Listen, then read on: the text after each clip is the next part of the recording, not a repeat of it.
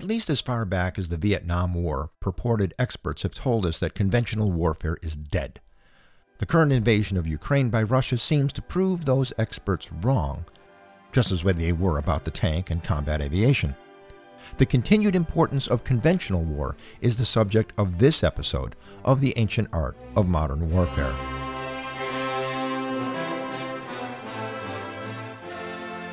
Welcome to The Ancient Art of Modern Warfare.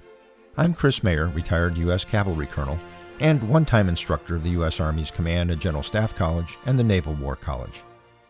This series of podcasts introduces enduring lessons of war, not so much for those who study war as a profession, but for anyone who wants to fulfill their role as informed citizens in our country's deliberations about war and peace, and particularly now when the world is facing war again.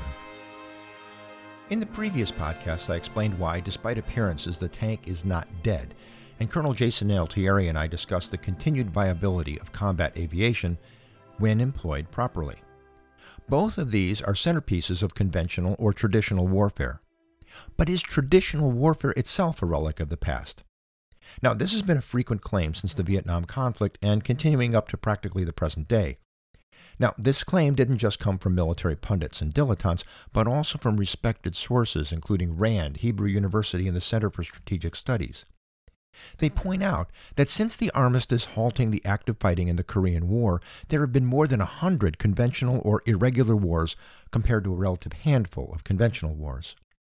Better known examples of these irregular wars include the French and American experiences in Vietnam, the insurgencies in Iraq, and the Soviet and American defeats in Afghanistan. Now, this doesn't include dozens of lesser known but equally deadly conflicts in Africa, Latin America, and Asia. This can create the impression that these irregular wars comprise the dominant and only important war form of this era. Traditional war with its large standing armies and expensive weaponry waiting to be used, seems like a waste of resources compared to smaller, lighter, and more adaptable forces better suited for contemporary and emerging forms of irregular warfare. That is, it might have seemed so until February 2022 and the renewed Russian invasion of Ukraine. But like almost everything else in warfare, irregular war is not new and conventional war is not obsolete. Neither one has ever existed without the other. The Bible provides examples of insurgent warfare, including David against Saul and later the Maccabee revolt.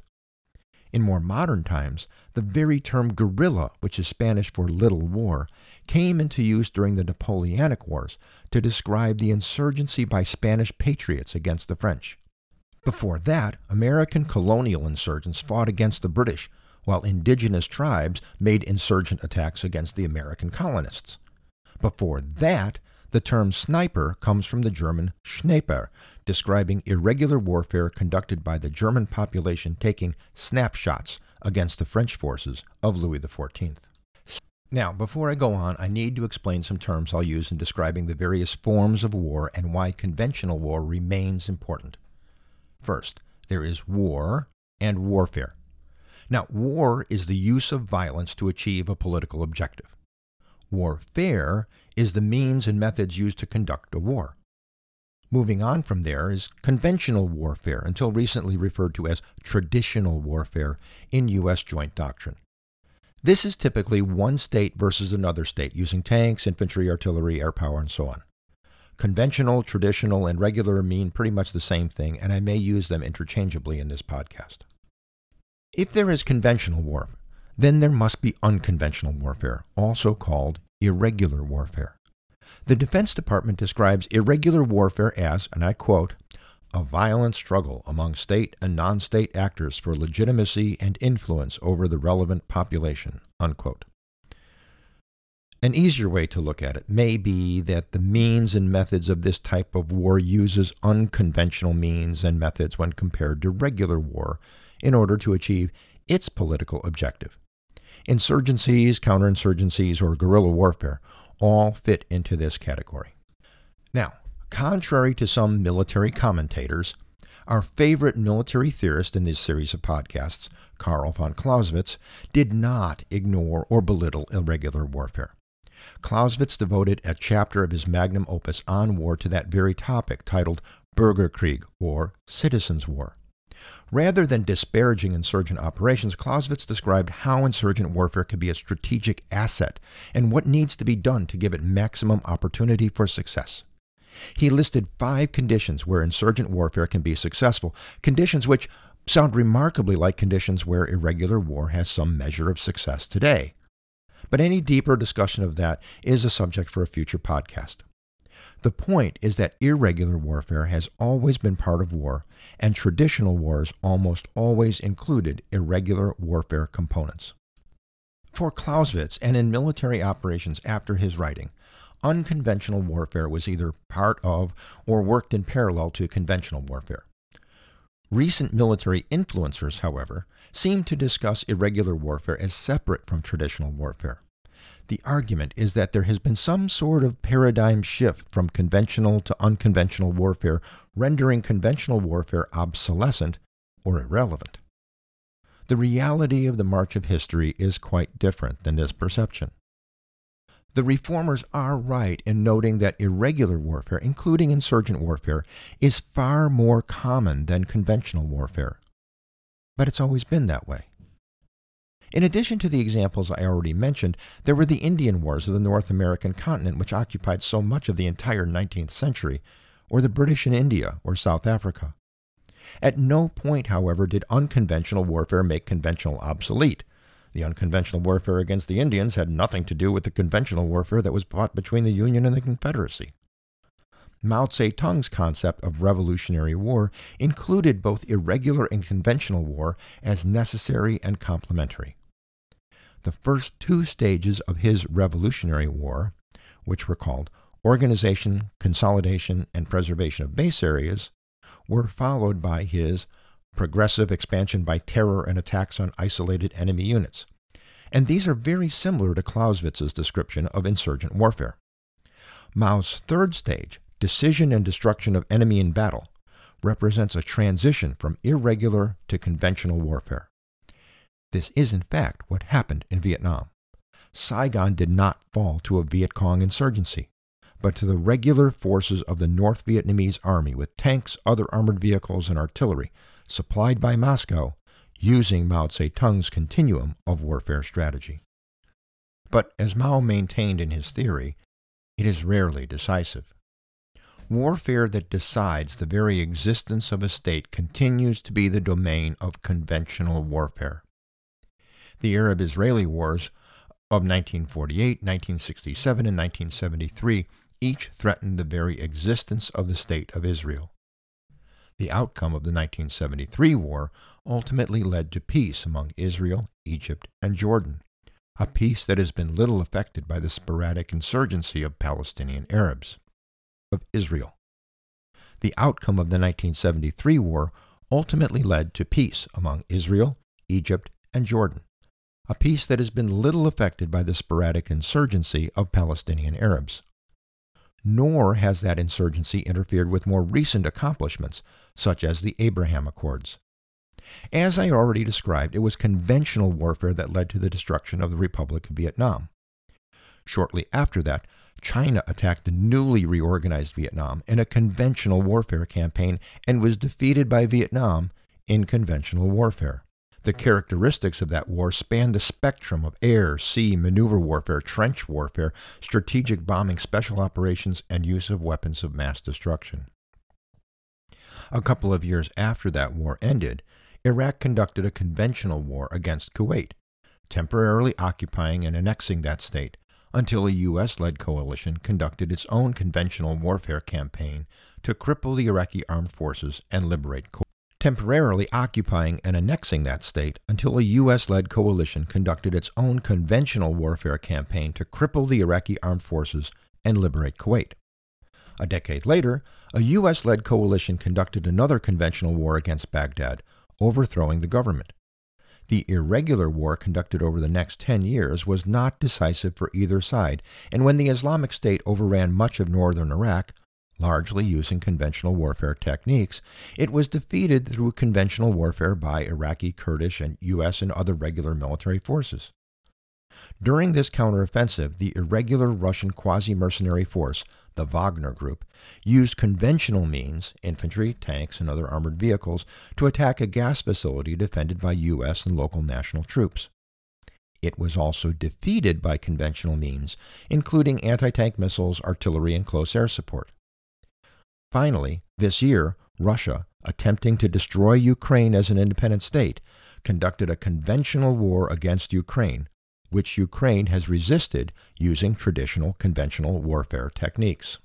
Now, I'm not saying that irregular war or insurgent warfare is unimportant or cannot be decisive.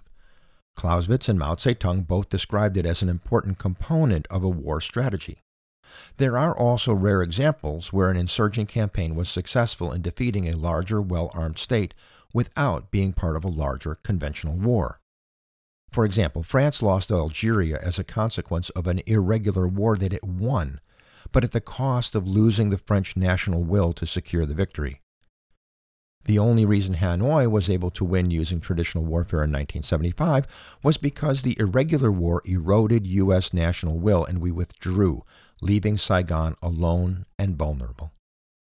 The horribly violent and persistent wars on the African continent are almost all irregular wars, although sometimes marked by victories of the state using a combination of conventional forces and special operations.